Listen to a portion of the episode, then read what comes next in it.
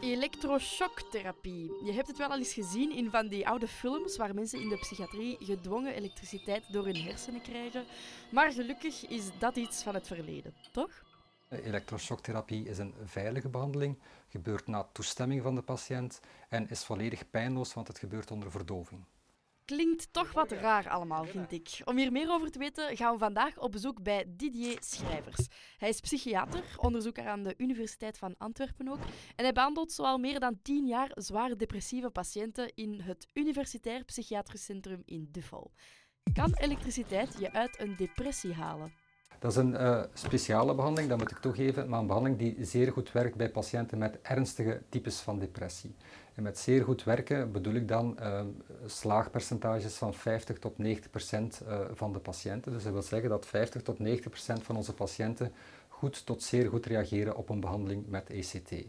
Maar een therapie die elektriciteit gebruikt, ja, dat klinkt toch nog altijd heel pijnlijk. Hoe gaat dat dan in zijn werk? Het doel van die elektrische impuls is om eigenlijk een epileptische aanval uit te lokken. Dat noemen we ook wel een convulsie of een stuip. En wat gebeurt er dan? Dat betekent dat de armen en de benen eigenlijk het hele lichaam forse spiersamentrekkingen vertoont. Nu, om die spiersamentrekkingen iets zachter te maken, gebruiken we spierverslapping, zodat je eigenlijk in de praktijk alleen nog maar een trillende voet of een trillend hand of een trillend been ziet. Dus veel lichter dan de eigenlijke epileptische aanval. Nu, als je de spieren verslapt, dan heb je het gevoel dat je niet meer kan bewegen, heb je ook het gevoel dat je niet meer kan ademen. En om dat gevoel te vermijden, gaan we onze patiënten onder algemene verdoving of onder algemene narcose brengen. En eens de patiënt effectief slaapt, ga ik de elektrische impuls toedienen.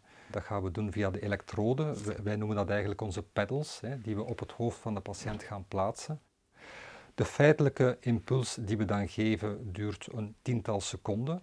En direct na het stoppen van die impuls begint de patiënt dan te stuipen. Dan zie je echt die stuipaanval waar ik daarnet over sprak, waarbij patiënten heel licht nog met de armen en de benen gaan trillen. Dat duurt 20 tot maximum 60 seconden. En eens die aanval gedaan is, gaan we zien dat de patiënt spontaan terug begint te ademen en terug begint te ontwaken. En daarna wordt hij naar de ontwaakzaal uh, overgebracht. Ik kan je daarin geruststellen, de toestellen zijn zo afgesteld dat er niet te veel elektriciteit kan gegeven worden. Het is ook zo dat we per patiënt gaan bekijken welke dosis nodig is. En dat hangt onder andere af van de leeftijd, ook van de schedeldikte en van nog een aantal andere factoren. De meeste mensen met een zware depressie geraken er dus vanaf na een ECT-behandeling. Maar voor wie nu denkt, daar moet ik heen, want het is gedaan met mijn lief, of ik ben de laatste tijd toch niet meer mijn vrolijke zelf. Ja, helaas, zo werkt het niet. Uh, zijn geen hocus-pocus feel-good methode. Nu, het is belangrijk om te weten dat die behandeling niet voor elk type depressie even goed werkt. Hè. Het gaat vooral over de zware, de ernstige depressies, waarbij patiënten heel moeilijk uit hun bed geraken, heel vertraagd zijn, nog heel weinig bewegen, hè, vaak ook heel vertraagd spreken ook. Uh, patiënten komen nog moeilijk tot eten of tot drinken. Dus patiënten zijn echt in een heel slechte toestand. Voor dat type depressie werkt ECT goed. Vaak zien we dat deze patiënten ook psychoses doormaken en dan meer concreet dat zij waangedachten hebben, waanideeën, waarbij dat ze ervan overtuigd zijn dat ze in armoede zullen eindigen, dat ze denken dat ze zullen sterven of dat ze zelfs denken dat ze al gestorven zijn. Hè. Of patiënten die denken dat ze heel veel schulden hebben, terwijl dat eigenlijk niet het geval is. Hè. Dat zien we klassiek bij die ernstige depressies en daar werkt ECT zeer goed voor. Dus een keertje goed laten schokken en je bent verlost van je depressie. Je zou dus kunnen zeggen dat je echt uit je depressie wordt geschokt? Gemiddeld heeft een patiënt een 12 tot 15 tal beurten nodig voordat er echt een antidepressief effect zichtbaar is. Je ziet de patiënt plots vlotter bewegen. Je ziet plots dat hij vlotter begint te spreken, dat hij ook luider begint te spreken.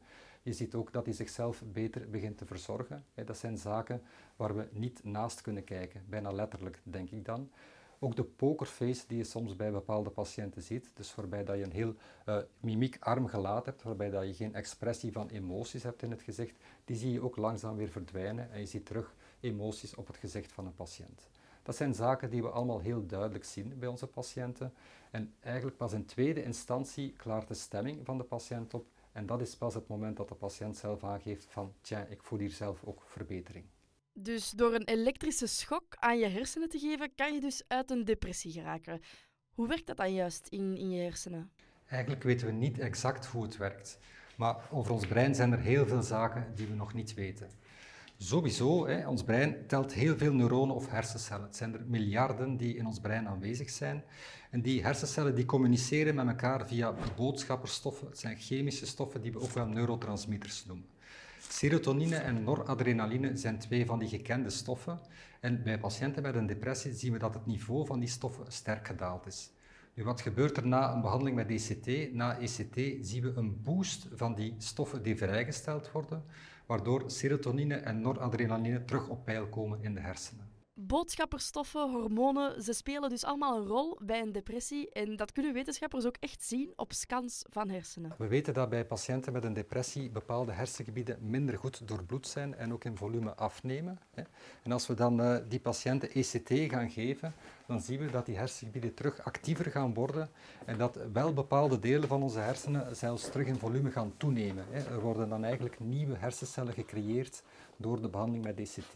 En dat zie je eigenlijk hier op dit scherm. Deze specifieke regio uh, neemt dan terug in volume toe na een behandeling met ECT. Dus het werkt, maar je weet niet precies hoe. Is dat dan niet wat gevaarlijk? Ja, die vraag komt natuurlijk een beetje voort uit de beeldvorming. Hè. ECT heeft een, een slechte naam gekregen door de afbeeldingen in oude films. En het is natuurlijk ook zo dat ECT lang geleden voor heel wat aandoeningen, maar ook gewoon gedragsverstoring, werd gebruikt bij psychiatrische patiënten. Vaak ook als dwangmiddel, zonder dat de patiënt daar toelating voor gaf. Ook nog eens zonder verdoving, dus vandaar dat dat eh, als gevaarlijk overkwam. Momenteel, en dat is toch ook weer al verschillende decennia, is het zo dat patiënten enkel op vrijwillige basis ECT krijgen. Ze geven daar toestemming voor en gebeurt het ook volledig onder verdoving. Dus het is een pijnloze en veilige behandeling. Maar net zoals bij elke therapie is het zo dat ook bij ECT wel bijwerkingen optreden. Vooral het geheugen is een veel voorkomende klacht die je ziet na een ECT-behandeling. Maar daar moeten we ook van zeggen dat behandeling met bijvoorbeeld antidepressiva ook bijwerkingen geeft. Daarom is het zeer belangrijk dat we voor elke patiënt die voor ECT in aanmerking komt, een goede afweging maken tussen de voor- en de nadelen. Maar voor patiënten met een zware depressie is het een zeer veilige en een zeer effectieve behandeling en daar werkt ze gewoon goed. Dan moeten we niet twijfelen. Heb jij trouwens zelf nood aan hulp of een gesprek, dan kan je terecht bij je huisarts, een psycholoog of een psychiater. En ook de zelfmoordlijn die staat dag en nacht voor jou klaar via hun website of via het nummer 1813.